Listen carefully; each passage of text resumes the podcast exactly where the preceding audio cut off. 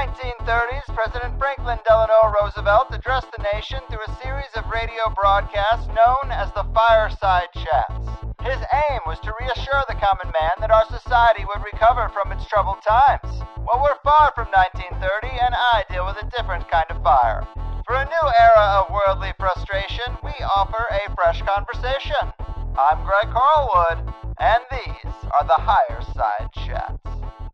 Here we go again, Higher Side Chatters, doing the thing from sunny San Diego. I'm Greg Carlwood, and all I don't want for Christmas is another lockdown or a risky shot. But in the name of Omicron, it seems like that is what the COVID-obsessed system is determined to give us. And as we come up on almost two years of all this, we're still accepting the same failed approaches and listening to the same ineffective figureheads tell us that we should still just trust the experts and follow the science. But what if the experts are corrupt and the science is biased? Because the reality is that we're experiencing a full court press of propaganda, censorship, media manipulation, data dishonesty, freedom erosion, and now holding people hostage if they won't bow down at the altar of the C D C and take the sacrament of the shot. How many rounds of boosters and breakthroughs is it going to take before the Fauci faithful lose confidence in their God? Well, it's hard to say, but Robert F. Kennedy Junior's new book certainly seems like a big contribution to speeding things along. It's called The Real Anthony Fauci: Bill Gates, Big Pharma, and the Global War on Democracy and Public Health, and nothing gives me more hope than knowing it's already number one on Amazon and a New York Times, Wall Street Journal, and U S A Today national bestseller. Because having just read it, it presents an ironclad case with over five hundred pages and twenty-two hundred well-sourced footnotes that Anthony Fauci is far from the hero he's presented as, and lays out not only his rise to power, his intentional mismanagement of the AIDS crisis for profit, and his other crimes against humanity, but also the structural corruption of the medical industrial complex that the House of COVID was built on. Of course, Mister Kennedy has been fighting the good fight for many years as an environmental lawyer and activist, helping to found the nonprofit environmental group Waterkeeper Alliance in nineteen ninety-nine, working as the senior attorney for the National Resource Defense Council for over thirty years, and eventually finding his way to the vaccine issue as the founder and chairman of Children's Health Defense, an organization we've certainly championed around here for quite some time. So let's get into it. The political dynasty descendant using his power for good, the COVID spell breaker, and Children's Health defender, Bobby Kennedy Junior, welcome to the Higher Side. Thanks for having me, Greg. Yes, it is a real pleasure. Big thanks to your son, Bobby three, for helping us get connected. Unlike Michael Cohen, I do read the books of my guests, and this one is the silver bullet we needed for truly breaking through this onslaught of propaganda and corruption. I feel like I can hand it to even the most die-hard believers, and they would have a hard time arguing against its contents. And I know we only have an hour, and there's a lot to try to touch on here, so let's dive into it. I tend to like to start with the history. And in terms of Fauci's rise to power and his influence in the system, there's a lot people should know. In fact, in nineteen eighty, it was even recommended we abolish the C D C and N I A I D because they weren't needed anymore. I'm sure that's a surprise to some people. But take us back to around that time in the eighties where a lot of this story seems to start. Well, Tony Fauci really got his start. Uh, you know, he he came into the agency at sixty-eight, running the lab. This is the National Institute for Allergic and Infectious Diseases. He became head of the agency in the very early eighties. And at that time, N I A I D was a backwater with a tiny budget and was on the chopping block by the Reagan administration, as you point out, along with C D C, because infectious diseases Uh, the, the, the precipitous decline in mortalities from infectious diseases had made those agencies practically irrelevant. And Fauci's great triumph was winning control of the AIDS crisis and this huge budget that came along with it from his sister agency, the National Cancer Institute. AIDS had originally landed at N C I because the the first the primary signal for AIDS was Kaposi's sarcoma, which is a cancer that appeared suddenly in a lot of gay men, along with this immune system spiral.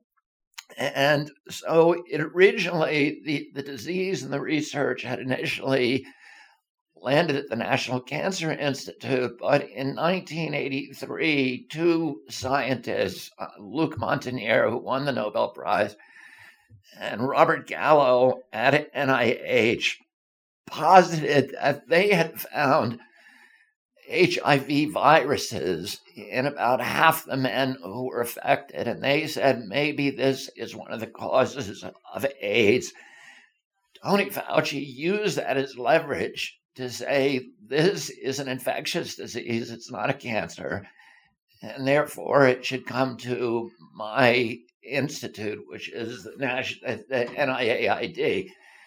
He won control of it in this bureaucratic battle, but he didn't know what to do with it because N C I, the National Cancer Institute, was an old hand at developing drugs. It had laboratories set up to develop cancer drugs, but N I A I D didn't have any of that expertise. So he had to rely on the pharmaceutical companies to develop drugs for him. And at that point, the only drug available, the number one drug in the pipeline, was a chemotherapy drug that had been found that was developed by the U S government and then trash canned because it was regarded as too toxic for chemotherapy. And remember, chemotherapy only lasts typically about two weeks. It kills every cell in the human body, but the hope is that it will kill the tumor cells before it kills the rest of you. But they have to stop giving it to you very, very quickly. Fauci's plan was to take that drug, which was too toxic for chemotherapy, and give it to people for their whole lives. And of course, the end point was that it killed everybody who took it. And it ended up killing probably around three hundred thirty thousand gay men, more people than AIDS at that time. And Tony Fauci got approval that the drug was a drug. It had gone, GlaxoSmithKline had gotten a hold of it. And Glaxo, it became the most expensive drug in history. It cost ten thousand dollars for a one-year treatment. But there was a fight to get a hold of it because Tony Fauci told the world that it cured AIDS, that it, you know, that it treated AIDS and it prevented people from dying, which was not true. As it turns out, he had fixed the studies. The studies were supposed to last for two years, but he suspended them after eight weeks because they were killing everybody who was taking A Z T. The only way that he succeeded in preserving the illusion that this was a useful drug was to give the people in the A Z T group extensive blood transfusions to keep them alive for eight weeks. And he, even with the blood transfusions, they were all dropping dead. So he had to call an end to the study after eight weeks. And he did his trick, which he's used again and again and again, which is to declare to the world, this drug has been, it has proven in the clinical trials so useful that we are going to end the clinical trials. We're going to unblind them. We're going to give A Z T to the placebo group. And we are going to start giving this drug to people who aren't even sick from AIDS, but who just have H I V detected in their blood through a P C R test that has a lot of false positives. And that was really the beginning of this huge die-off of AIDS uh, victims during the mid nineteen eighties to the early nineteen nineties when they started cutting the dose. Mm-hmm. Yes, that's really great context for people to know. And so the government is having this conversation about maybe we abolish these agencies, they're not needed. And then just a year or two later, we have the AIDS crisis. It seems like very convenient timing, of course, followed by swine flus and bird flus and all the rest of it. Yeah, within the agency at that time, there were memos going back and forth that said we need to find a pandemic to justify our, our existence because David Stockman, who was Reagan's budget director, was literally talking about abolishing these agencies altogether because infectious disease were no longer a significant cause of death among Americans. And the reason that the deaths from infectious diseases had declined had nothing to do with vaccines, according to the C D C. The C D C did a study in two thousand that showed this precipitous drop in mortality in infectious diseases, which is one of the most consequential developments in human health his, in the history of mankind. Mm-hmm. The, you know, all these diseases like puerperal fever and cholera and typhoid and typhus and polio, et cetera, that had killed so many, and measles and chickenpox that had killed so many people in the early nineteen hundreds, that simply stopped killing people by the mid nineteen fifties. And C D C did a study on what was the cause of that decline in, in the year two thousand with Johns Hopkins, and they found that it had virtually nothing to do with vaccines, and it had everything to do with nutrition and sanitation and hygiene, chlorinated water, electric refrigerators, and good road systems for transporting food. Mm-hmm. And but the the agency, beginning around nineteen seventy-six, began inventing pandemics. They invented a swine flu pandemic in seventy-six. AIDS came along in you know eighty-three, and then they invented a a bird flu pandemic in two thousand nine, a swine flu pandemic, and many of these, like the bird flu pandemic in two thousand five, killed one person, and yet they called it a pandemic. And they sold, you know, billions and billions of dollars worth of vaccines. And the same thing happened with Zika. Zika was an invented pandemic. It never called it, caused microcephaly, and yet Tony Fauci, by promoting it as this frightening pandemic that was going to shrink all of our babies' heads, was able to get two point two billion dollars from Congress to develop a vaccine, and then Zika just disappeared. Mm-hmm. And so that, again and again, has been what I show in the book, is that uh, that the agency, the, this this cadre within the agency, and also other people, people within Wellcome Trust, which is the U K version of the Bill and Melinda Gates Foundation and, and Bill and Melinda Gates, have also conspired with the W H O to create these periodic pandemics in order to sell vaccines and to increase the power and reach of the pharmaceutical industry. Mm-hmm. Yes, and in terms of the medical infrastructure that Fauci helped set up, it really seems like a medical mafia when you understand the patents and the royalties and the university's dependence on this flow of funds and how he just keeps control and manages to keep everything quiet. Talk to us about that infrastructure a bit. Well, first of all, you know, you have agency capture phenomena in every agency. And during my career as an environmental lawyer, I brought over five hundred lawsuits, and probably around one hundred of those were not against polluters, but against the environmental agencies like E P A and the various state agencies, because through a well-documented dynamic, the agencies gradually become sock puppets for the industries that they're supposed to regulate. And that has happened with the public health agencies, but with public health agencies in the United States, the capture phenomena is on steroids because of this web of financial entanglements between the pharmaceutical industry and the public health agencies that doesn't exist anywhere else with any of the other agencies. For example, the F D A gets about forty-five percent of its budget from pharmaceutical companies. That, that's, the analogy would be if E P A got half of its budget or close to half of its budget from coal companies, it would put them completely under the control of the coal industry. That the C D C spends about forty percent of its budget, four point nine billion dollars out of its twelve billion dollars budget, buying vaccines from the four big vaccine companies and then marking them and distributing them to the American people. So it is a vaccine company. And if you work for C D C, you do not get career advancement by reporting problems with vaccines. you get career advancement by increasing vaccine uptake. That is the metric for success in that agency every year. The metric for success is not public health. Is the health of Americans actually better this year than it was last year? Those questions are never answered. And we've seen a steady decline in American health, particularly since Tony Fauci took the helm in nineteen eighty-four. When he came in in sixty-eight, the chronic disease rate among Americans was six percent. By nineteen eighty-six or nineteen eighty-eight, the chronic disease rate had raised to twelve point eight percent.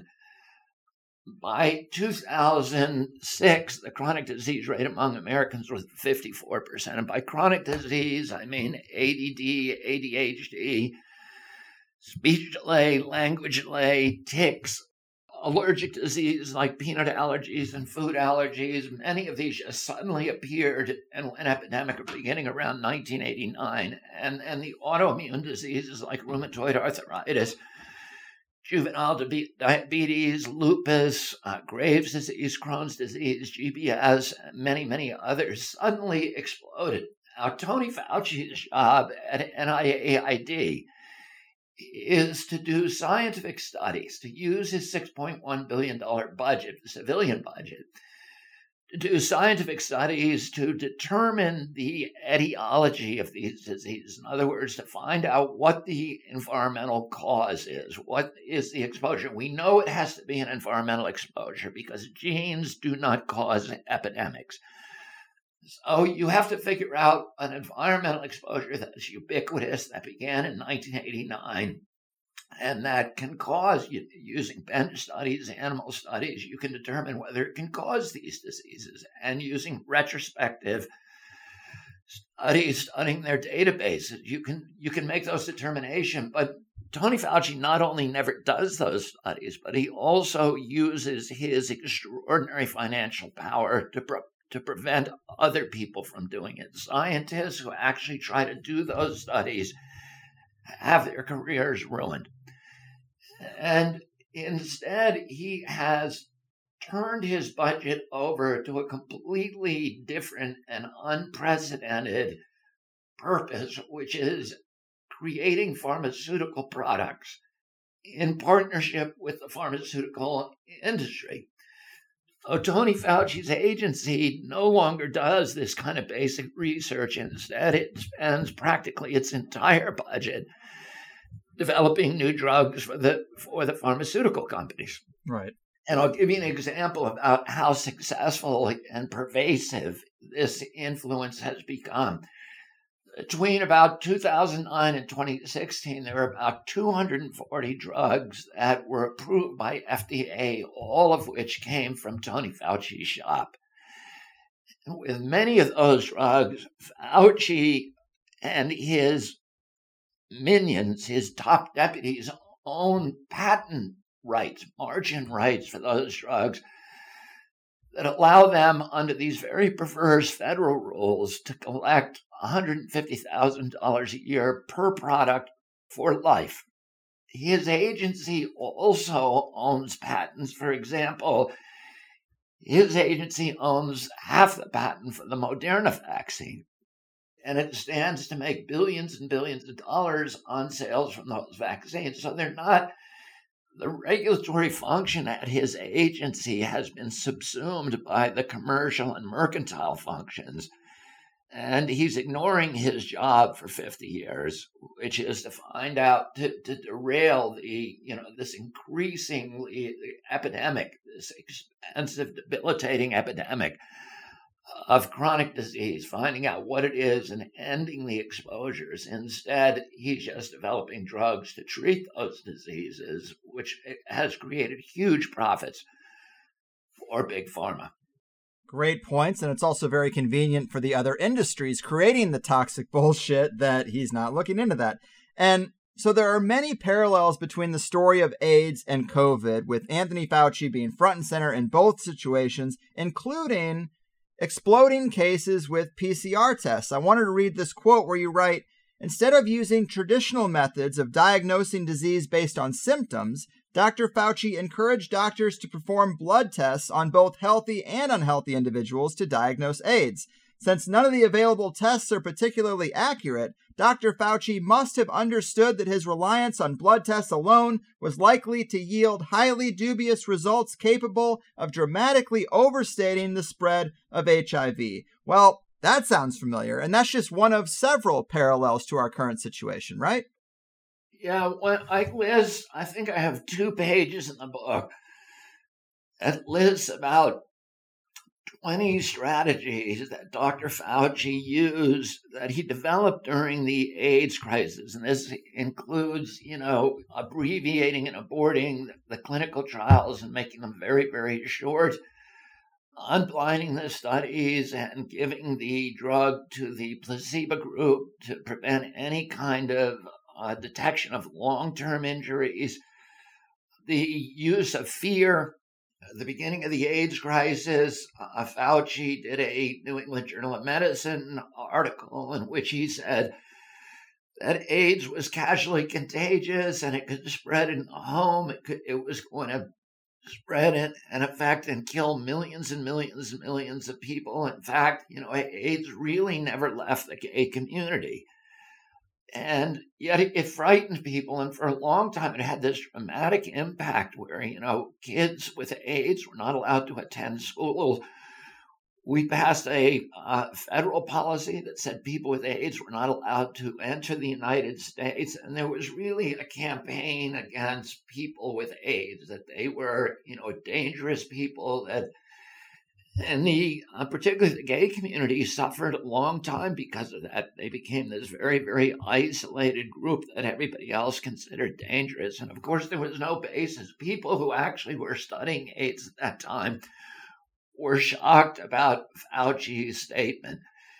And then the use of, um, you know, the development of fake drugs that would Uh, that would enrich and highly toxic drugs that would develop, that would benefit the pharmaceutical industry, but really had no impact on AIDS.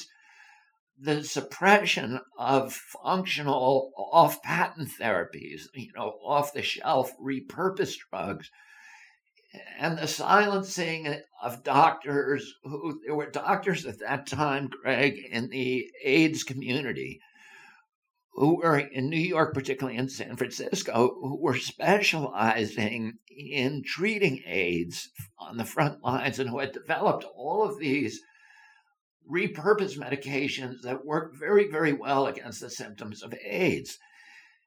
And Doctor Fauci used policies to punish those doctors, to suppress the products, to make sure that they were not eligible for insurance. And if you ever see the movie Dallas Buyers Club, which won the Academy Awards, it originally, Michelle Wallach, who wrote that movie originally, wrote it about Fauci, and Fauci was the big villain in that movie because he was the one who was suppressing these drugs that were working and forcing gay people to take a drug that, that many of them quickly figured out was lethal. They developed the underground in San Francisco, New York, L A, all over the country, and in Dallas, where people would go across the border and buy functional medications in Mexico, in Europe, in Canada, elsewhere, and bring them back and to distribute them to the gay community who did not want to take A Z T. And, you know, Fauci was behind that. My uncle played a key role in ending that system by, you know, developing what they call um, parallel track process, where these kind of repurposed medications could receive quick F D A approval and be eligible for insurance uh, through these facilitated uh, clinical trials that were done by the AIDS doctors, frontline doctors.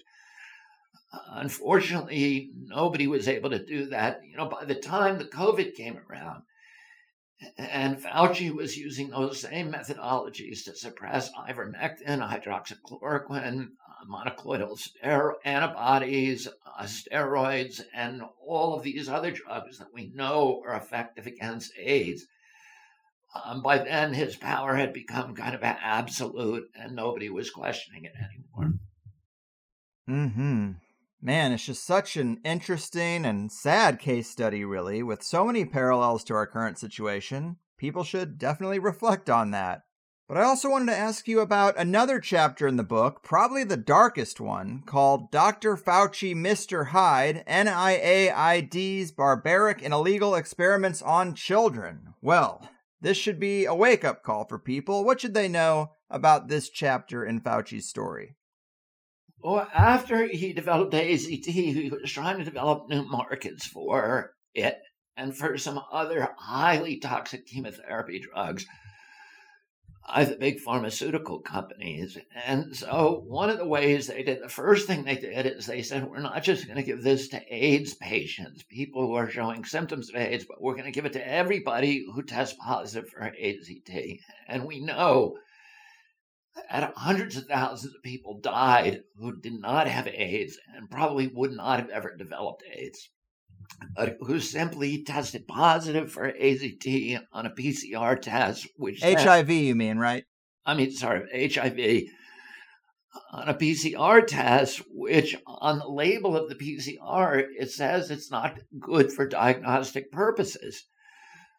Oh, but nevertheless, those people were sent, were directed to A Z T, which was guaranteed to kill them. It would kill one hundred percent of the people who took it for a prolonged period of time. The, you know, and there are people who survived AIDS and who have survived for decades who avoided A Z T, and, you know, um, uh, Uh, there, there are many people who we know are famous people who are in that category and who used other treatments for AIDS that were not lethal. And um, but he was developing new, so some of the new people that he targeted were were people who were H I V positive that did not have, have H I V, and then children. And in addition to children, mothers who had H I V to prevent maternal transmission to their children. And he, he tried, he was getting F D A approvals to, to use these highly, highly toxic drugs on kids and on pregnant women. And in order to do that, it's very, very difficult to get um, white children who will agree, parents who would agree to allow their children to take these highly toxic medications. So Fauci's solution was to get control of a series of foster homes. One of the, the biggest was in New York City. It was Incarnation House. And the children in there were Black and Hispanic foster kids. And Fauci turned the pharmaceutical industry loose on those homes. And what they did to those children is beyond barbaric. Many of them died. We know at least eighty-five of them died. Many of those kids did not have H I V. In other words, they had, there was no benefit, the, which makes the experiment illegal. If the child is not going to benefit, has no chance of benefiting, the experiments are illegal. The, the experiments, Fauci's experiments, were also illegal because he deliberately did not provide them guardians. The guardians would have put an end immediately to these experiments. And it's illegal to experiment on children who are foster kids unless they have a guardian. And what the and there was no medical per, trained medical personnel in these foster homes. The people who were running the homes were oftentimes on, uh, people with no medical training who were immigrants, uh, vulnerable themselves, mainly from the Dominican Republic. And they, you know, part of the history of this was, it came from interviews with those people who realized what was happening, that these kids were just guinea pigs. And B B C did a wonderful documentary back in two thousand four called Guinea Pig Children. And the interviews with those children, you know, the filmed interviews are just the most heartbreaking things that you've ever seen. They're kids who, who are trying to resist the drugs. They know the drugs are making them terribly sick, that, that they're killing them. They try to resist. The ones that resist are shipped up to Columbia Presbyterian Hospital, and they have feeding tubes installed in their bellies uh, where the uh, the drug companies can simply, when the kids are unwilling to swallow the pills, the drug companies can inject them into these feeding tubes. It's really horrific. And we know that at least eighty-five of those kids died. Um, Celia Farber, who was who uh, who researched one of the chapters for me, that chapter of the book, who's a brilliant researcher and writer, went up to Hawthorne, New York, and found a cemetery called Gates of Heaven Cemetery, where Fauci's victims, children, child victims, were buried.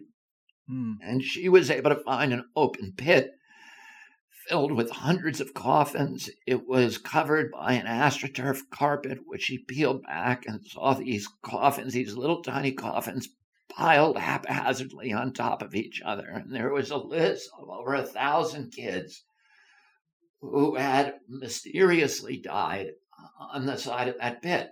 We don't know how many of them came from Fauci's experiments. It's all a big mystery. We know that eighty-five of them, she was able to trace the, the names of children in those pits to people who had died, kids who had died in his experiments. There was a series of investigations. But ultimately, Fauci is very, very powerful, and the investigations were dropped. Hmm.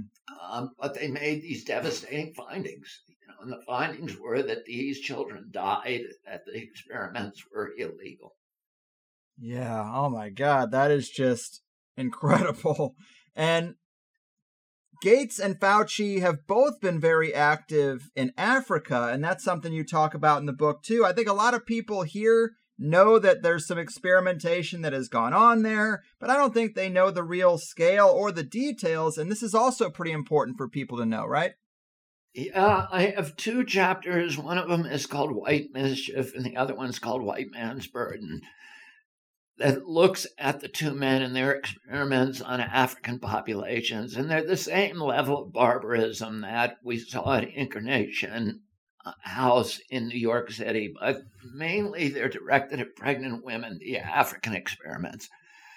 And again, there were many, many people who died. The experiments were, uh, were, the experiments were not designed to look at safety. They were designed to get licenses for these companies. And they did things in Africa that they would go to jail for in the United States. And they were abusive to these populations. They killed many of the people in their experiments. They uh, their record keeping was haphazard and uh, and completely incoherent.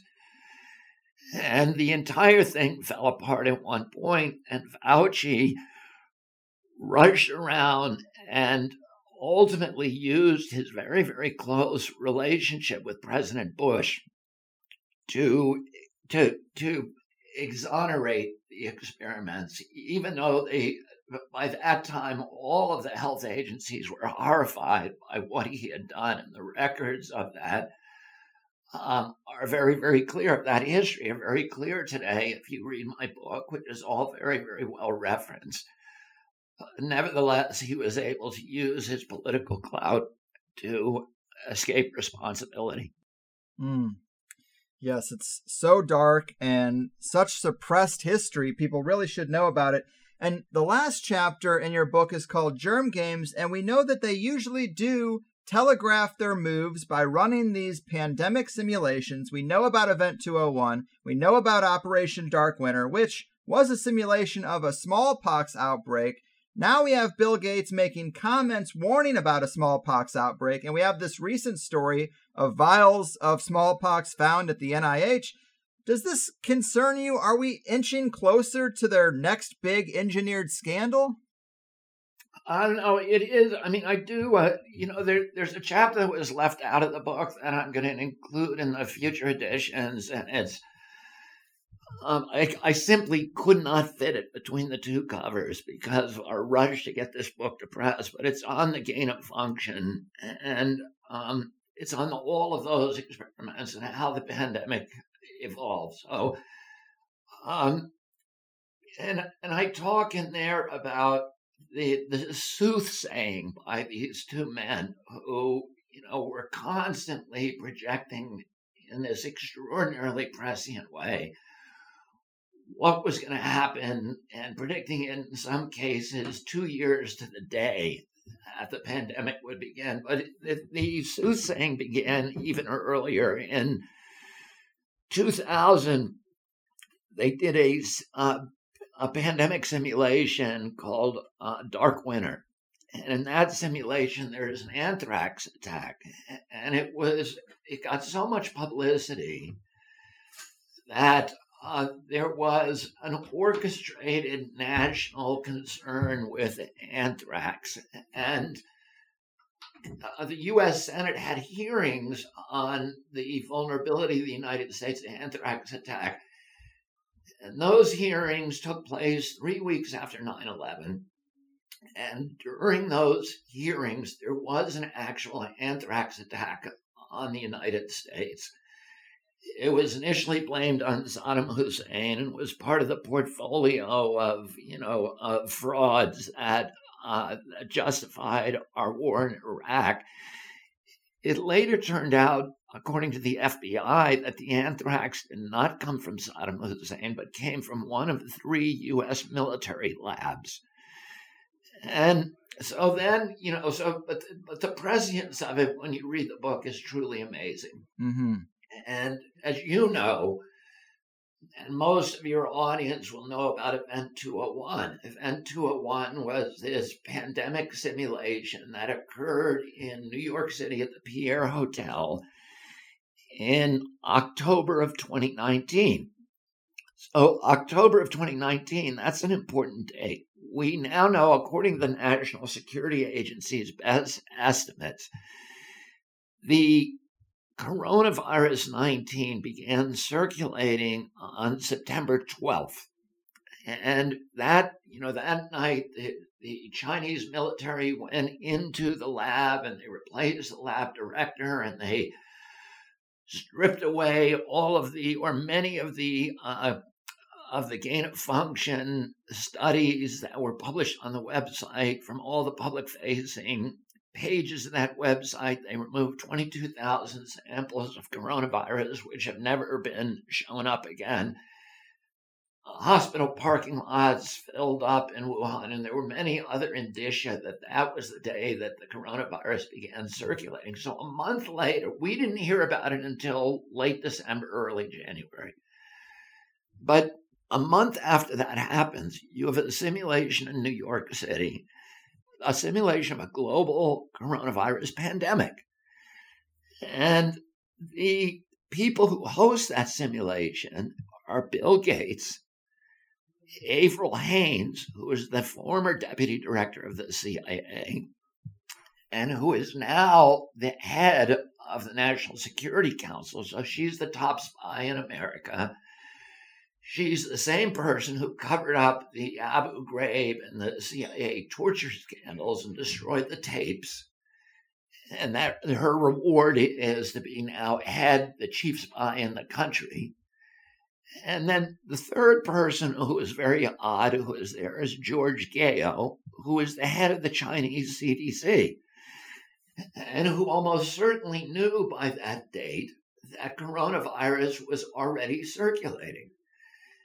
And they have this coronavirus pandemic simulation, and they have people there from the social media companies, from Johnson and Johnson, the biggest uh, pharmaceutical company in the world, um, from the public health agencies, and from the mainstream media like Bloomberg and Washington Post.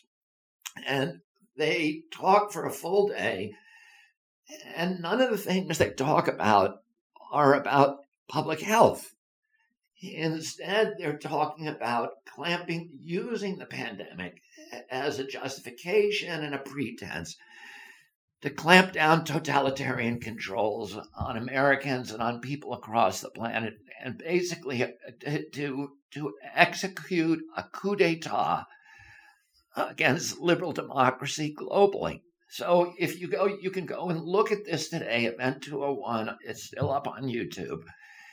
And if you look at the fourth simulation, the fourth seminar of that day, which is the longest, the entire seminar practically concerns itself with how to silence people who say that this was a lab-generated coronavirus. And this is a, a discussion that George Gao, the, the Chinese C D C director, is very aggressive about saying, how do we stop people from talking about the fact that, this, about the allegation that this is a lab-generated virus? So this is This is three, four months before the virus, before anybody knows about the virus, and they're already talking about censorship and how to get the social media companies to to clamp down censorship and to not allow people to talk about this. And they talk about how to get blacks to va- vaccinate, because they say blacks are going to be very reluctant to take this vaccine. And how do we convince them? How do we recruit civil rights leaders and sports leaders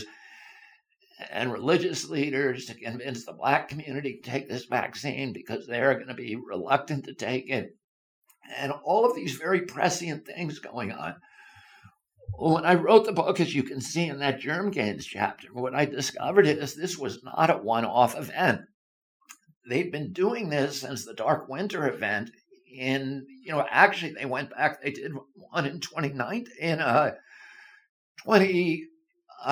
nineteen.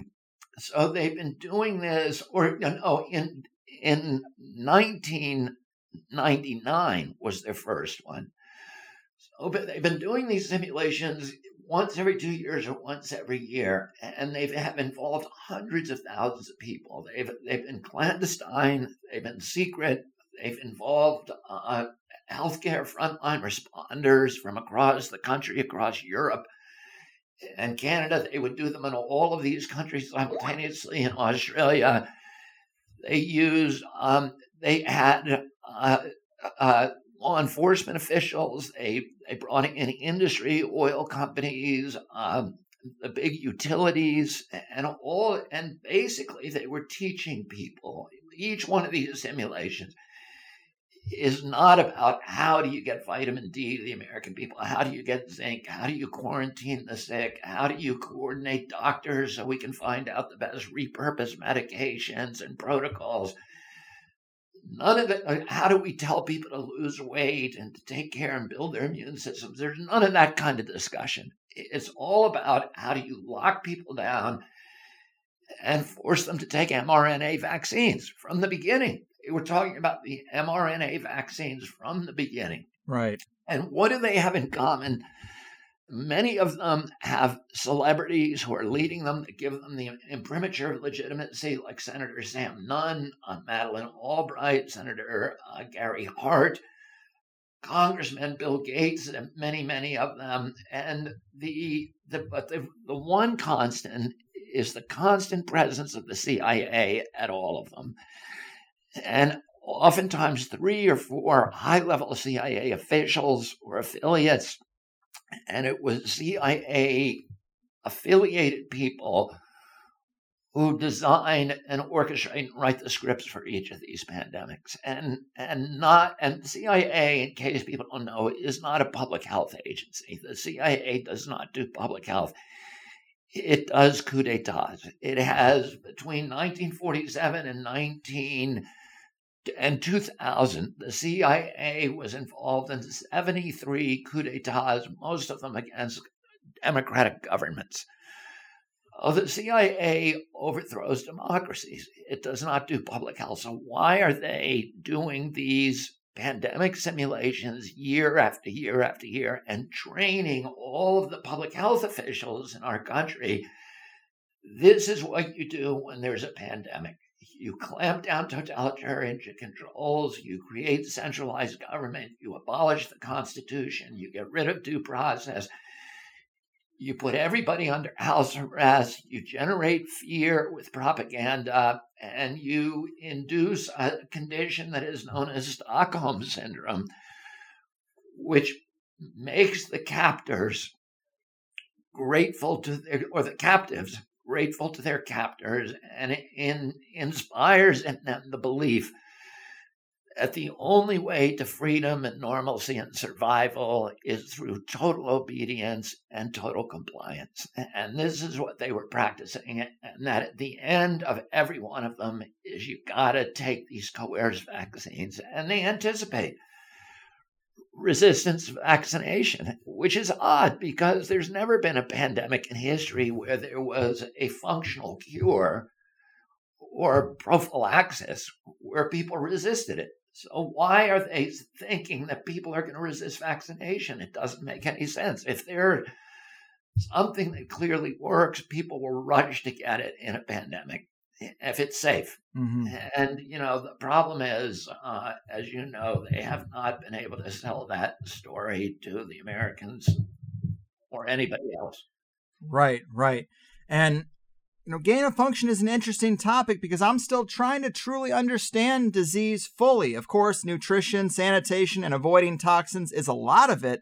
But I wonder, is it all of it? Because you also talk about the controversial aspect of all this, which is isolating viruses. Apparently, there are some credible claims that H I V had never been truly isolated. You said it was only found in half the men with AIDS symptoms. So, I mean, that doesn't seem like it would be necessarily the cause of anything. And that's with the fact that Nobel Prizes have been given out for isolating it or finding it. And a lot of people make a similar claim about COVID. If you read carefully, the papers always mention using computer modeling to fill in the gaps of the sequencing, which sounds a bit fishy. You also take germ theory to task a bit. Well, how did this become the dominant culture if germ theory might not even be accurate? Uh, you know, and I'm very careful to not take a position on that debate because I really, I do not have the expertise or the knowledge or, you know, and I, I have ex- expertise ultimately is a function of experience. And I have not immersed myself enough into that very, very, those very, very complex questions to understand, to be able to make an independent assessment about who is right on that. I acknowledge there is a debate. I don't take, I'm very, very careful not to take a position on it. What I do is I show the debate in order to demonstrate Tony Fauci's reaction to that debate, which is to silence dissent, to, uh, to destroy the careers of scientists who question his orthodoxies, to pour money into um, into the, a research that is uh, self-fortifying. In other words, people can make huge amounts of money by researching his theory, and you make no money. In fact, your career is destroyed if you try to research alternative theories. And I show how he used those exact same techniques beginning in that H I V uh, controversy, but throughout his career. And it's really, it was fascinating for me to learn that history as I wrote about it. Mm-hmm. Um, but I don't make any pretense of being able to independently assess whether it's correct or not. You know, what I, I think, and, you know, I don't look into people's heads in this. I don't say this is why Tony Fauci behaves the way he does or why Bill Gates. I only record facts. There's twenty-two hundred footnotes in this book. And every factual assertion I make is sourced and cited. Mm-hmm. One of the things that I think people will find interesting is the origins of this gain of function research, which really started in nineteen seventy-two. We banned The, the production and development and research on biological weapons.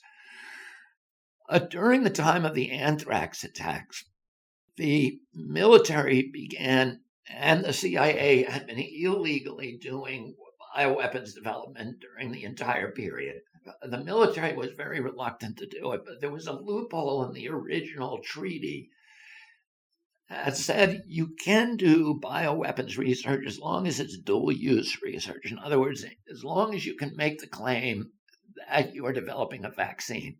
Because what you need to do to develop a bioweapon is virtually the same research that you need to do or that you that can be justified as vaccine development. So after nine eleven, the military began pouring huge amounts of money into bioweapons development, but under the cover that it was vaccine research. The Pentagon, the C I A began independently funding Peter Daszak, and a lot of that funding went to doing this kind of research in the Wuhan lab. military initially was reluctant to do it because they thought people will not believe that we're doing vaccine research in the Pentagon. So they started pouring their money into Tony Fauci. In two thousand one, after the anthrax attack, his budget for bioweapons research went from zero to about one point six billion dollars a year. Mm. And interestingly, he was also given a raise. He was given a sixty-eight percent raise based upon his management of bioweapons research. And that's why, and that raise, he's now the highest paid person in the federal government. The President of the United States earns four hundred thousand dollars a year. Tony Fauci gets paid four hundred thirty-four thousand dollars, but seventy percent of that of that salary is contingent upon him continuing his weapons research. Oh, when a bunch of his little bugs escaped in twenty fourteen, and three hundred scientists signed a petition to Obama to asking Obama to shut down this crazy research by Tony Fauci and N I A I D, which threatened to loose a pandemic superbug onto the world. He, they, you know, Obama passed the ban. Fauci continued to illegally, initially halted eighteen studies, but then within a few months had, was illegally restarted them, including the worst of those studies, which were Ralph Baric studies at the University of North Carolina. And I'll tell you in a second why they were so bad. But he also began funding huge amounts of money to the Wuhan lab to work with these Chinese scientists who were affiliated with the military. And they were very, very open that this was weapons research for them. You know, they were not even, they didn't even bother to, to conceal that this was, that their primary use was weapons. And I show this in this, you know, this chapter in my book, which is about to be published. And one of the things, one, you know, Tony Fauci says, well, we were doing vaccine research, but, but here's the thing that shows that was a lie. Ralph Baric in twenty thirteen developed, with funding from Tony Fauci, developed a methodology called seamless ligation that allows scientists to engineer, to take bat viruses, make them affect human beings by engineering a new spike protein that fits into the human lung, the A, what they call the A Z T receptor, which is a re- receptor in the human lung, and then to hide the human tampering. So if you were really doing vaccine research, you would want to do the opposite. You would want to show, you would want it forever clear and permanent and indelible that this was a human-created virus.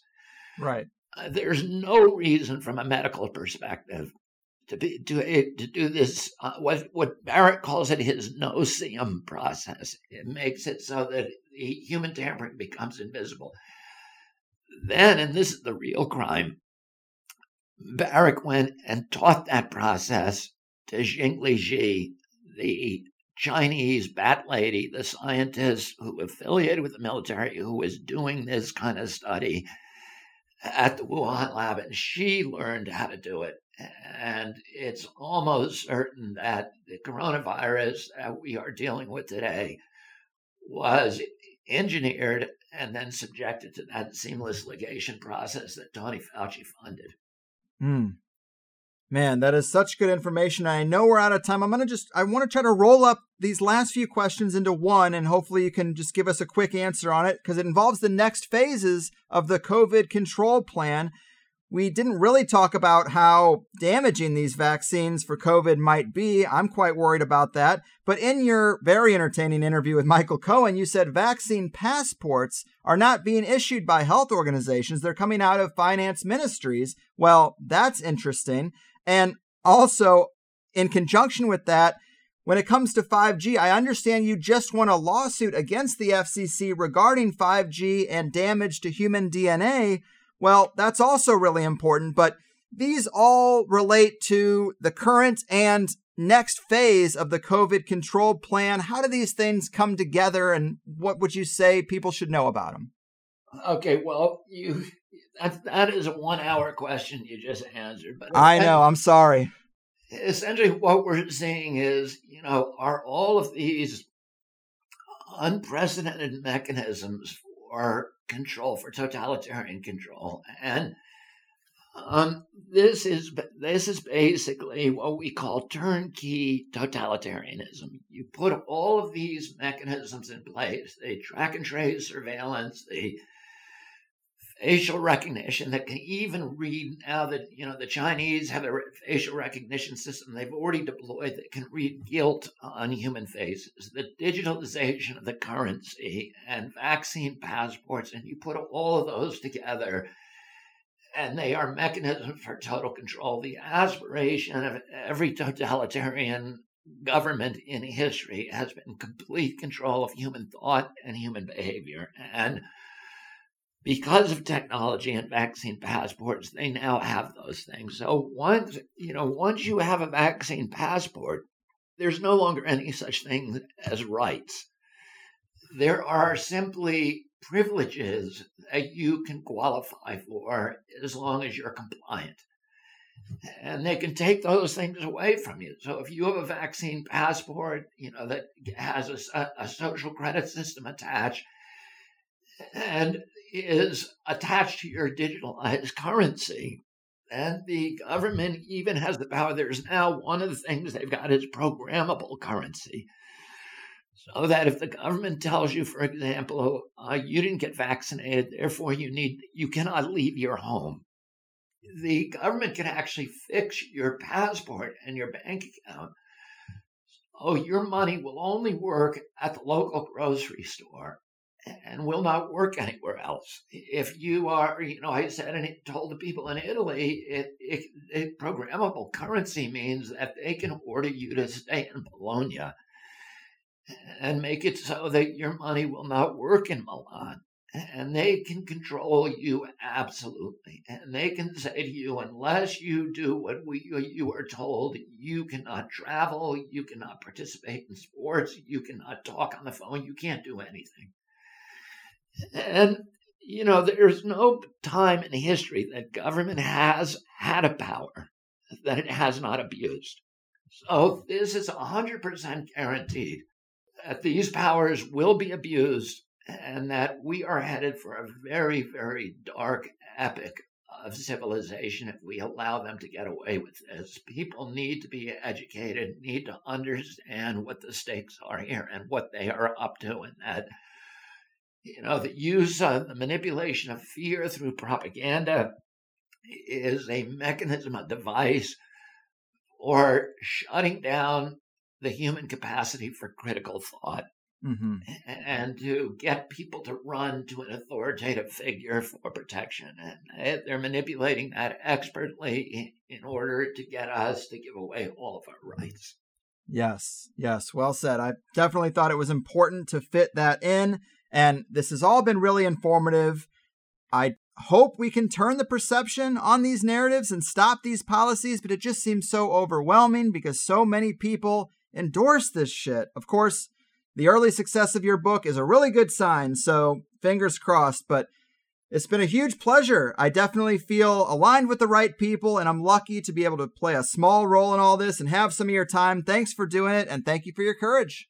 Thank you, Greg. I will point out that the book has now been number one for almost ten days, which is pretty unprecedented. And, you know, what's amazing about it, what I'm so grateful about, is that it's been there's been a wall-to-wall complete blackout. There has not been a single review of the book in any newspaper in our country.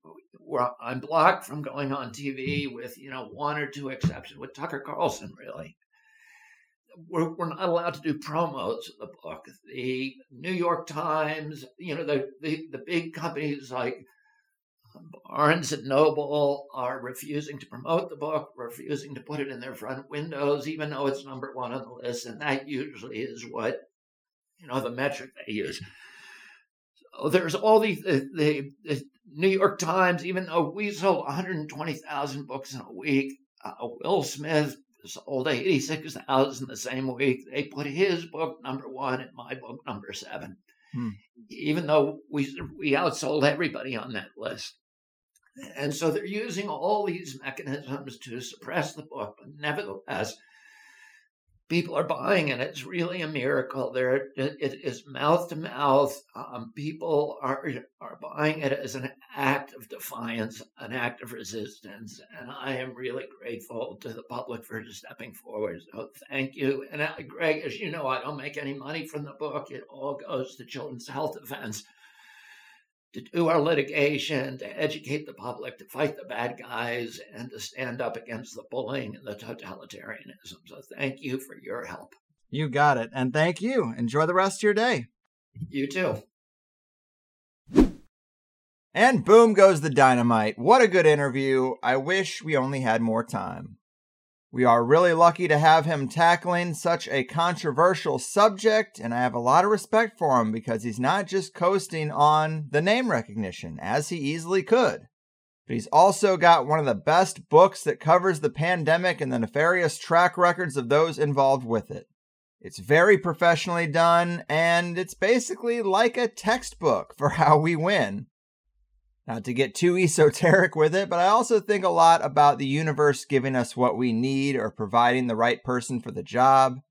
And there's an added layer in him being a lifelong Democrat with one of the most recognizable and beloved Democratic family names in American history. Because the way this information has been politicized, for it to break the spell, it kind of has to come from someone with this particular resume, someone from the left.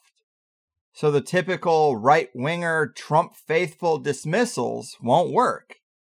And that's important. What he said about the book's early success is great. It gives me hope that the tide is turning a little bit and we're not the minority we're made to feel like we are. As he said, the media blackout can make it seem like everyone shares the one true opinion when they don't. And the long list of doctors that Mister Kennedy has at the beginning of the book is proof of that. As is the fact that this podcast that often tackles the most controversial and out there subject matter ranks in the top zero point zero five percent of podcasts, according to listen notes dot com. And it's not to toot the T H C horn, it's just surprising to me, because I say we're fringe, I say we're counterculture, but are we? This community of free thinkers is bigger than we know, I guess. There's just very little acknowledgement of it in the mainstream, so it is tough to gauge. But one thing that would help me keep the show at a high level is please contact Children's Health Defense and tell them you came from T H C.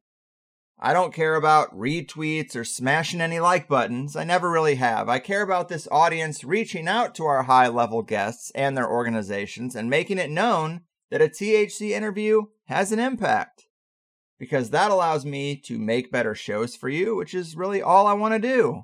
I'm a simple man, guys. I know I mentioned a Michael Cohen interview a couple of times, and that's because Mister Kennedy was on Cohen's podcast a few weeks ago.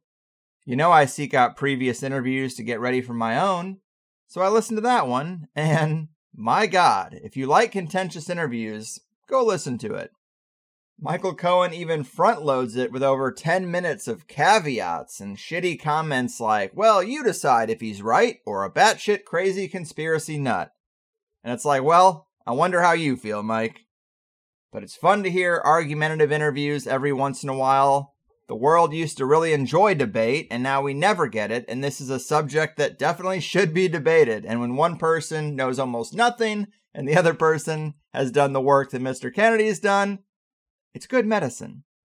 And Michael Cohen also always finds a way to bring almost every question back to his own drama. So you get a healthy dose of cringe in there as well. But Mister Kennedy does get to talk more about five G in that interview. He said something to the effect that five G is not there to help you download a movie in two minutes instead of four. It's machine-to-machine data collecting and analyzing infrastructure. It's a digital control system meant to control your every move and coordinate that with your smart devices, your biometrics, your vaccine compliance, your online activity, and your finances. And that's not new around here. We've done a lot of interviews on that subject, but it was refreshing to hear him say it because not everyone will go there. And I wanted to get at least a portion of that in our interview as well. And note that his group did sue the F C C for saying five G doesn't harm human D N A, and they won. So that makes a difference. The other big question I wanted to end with that I just couldn't squeeze in is, how do we actually win? So we have the information, sure, but the narrative is so aggressive and the coordinated interlocking aspects of this big machine are so monolithic. How do we beat it? But a big part of the answer is spreading the knowledge, interviews like this, books like his, making room in our budget for donations to Children's Health Defense. It's all important, and the book lays out the case for Fauci's crimes, but who's going to prosecute? Where is the justice? We have not only a media blackout, but a legal stonewall as well. I wish I could have heard his tactical advice for mobilizing this not-so-small alternative community, but maybe next time. It was also important to me to make sure that we pointed out that he does bring up terrain theory or miasma theory in the book and questions this germ theory dominance. He's careful not to commit, but I'm right there with him that it's very suspicious how aggressive one side is about attacking the other and how much money can be made in one paradigm versus the other. But I thought we'd get a quicker answer there and I could squeeze in those last few questions I had in mind, but it just goes to show how short an hour-long interview really is and why you should all be Plus members. Because as you know, ninety-nine percent of the interviews I do are two hours long, meaty, robust, and thorough as hell. I don't know that it was really driven home as much today, but Forrest Moretti said in our show a few weeks back that mortality from infectious disease was way down before vaccination was introduced. He shows the data, shows the chart, and carry that on through to the nineteen eighties, and mortality rates for infectious disease were clearly so low for so long that the Reagan administration was going to close the C D C and the N I A I H.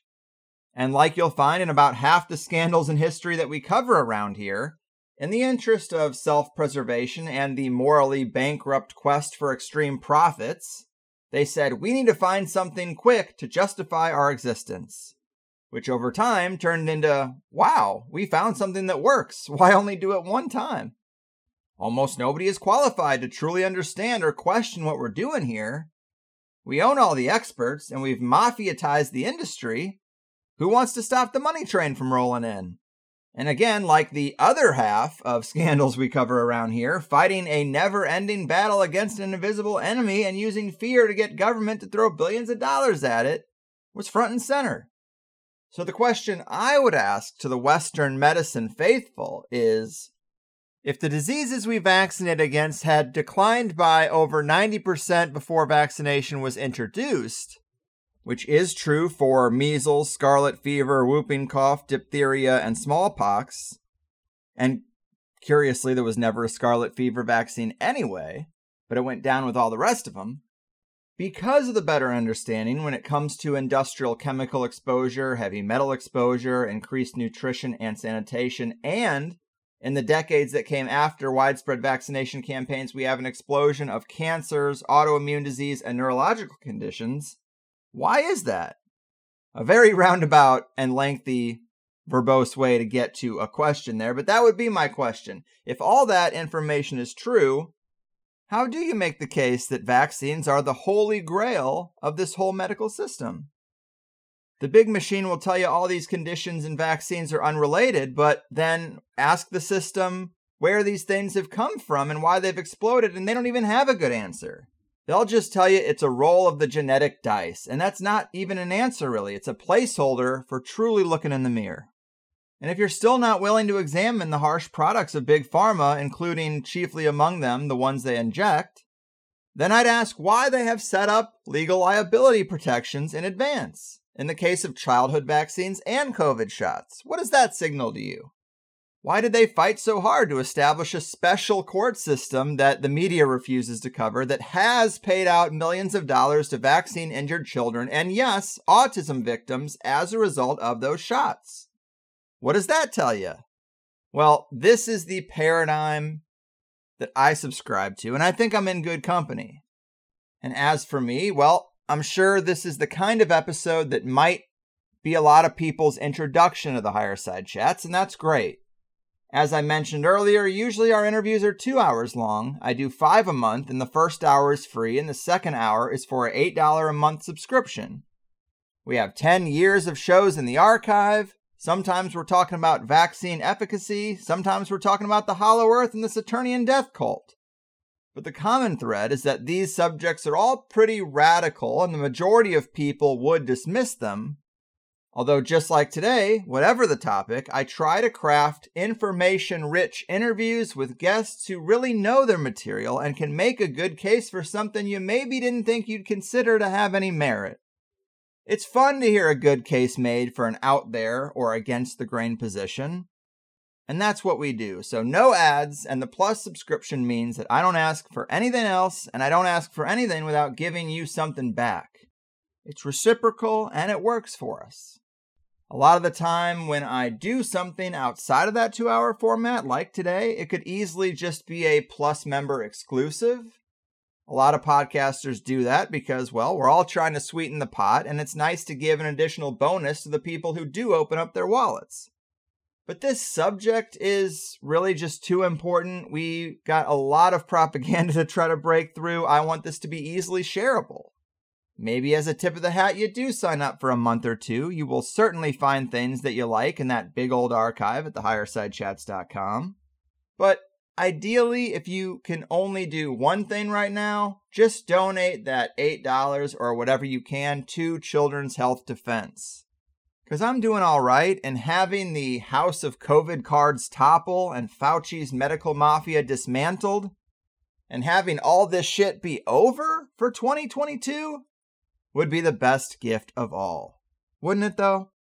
So thanks for listening. Thanks to Mister Kennedy for taking the time and doing what he does. We will overcome. That's it for this one. I've done my part. Your move, medical mafia members, big pharma freaks, and turnkey totalitarianists. Your fucking move.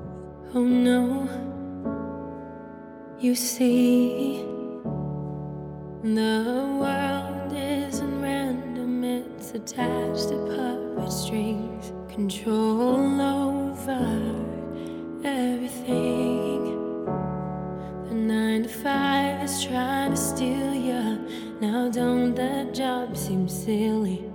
Hello, can you hear me? Or should I play back recordings from some spying agency? Wish we were younger and free. I'll be thankful when it's all exposed, the vast conspiracy. There's such a difference between us and the damn Russians. Hello from the higher side. They're calling out a thousand cries. They'll tell you the story of everything that's been done, and they'll call out deep.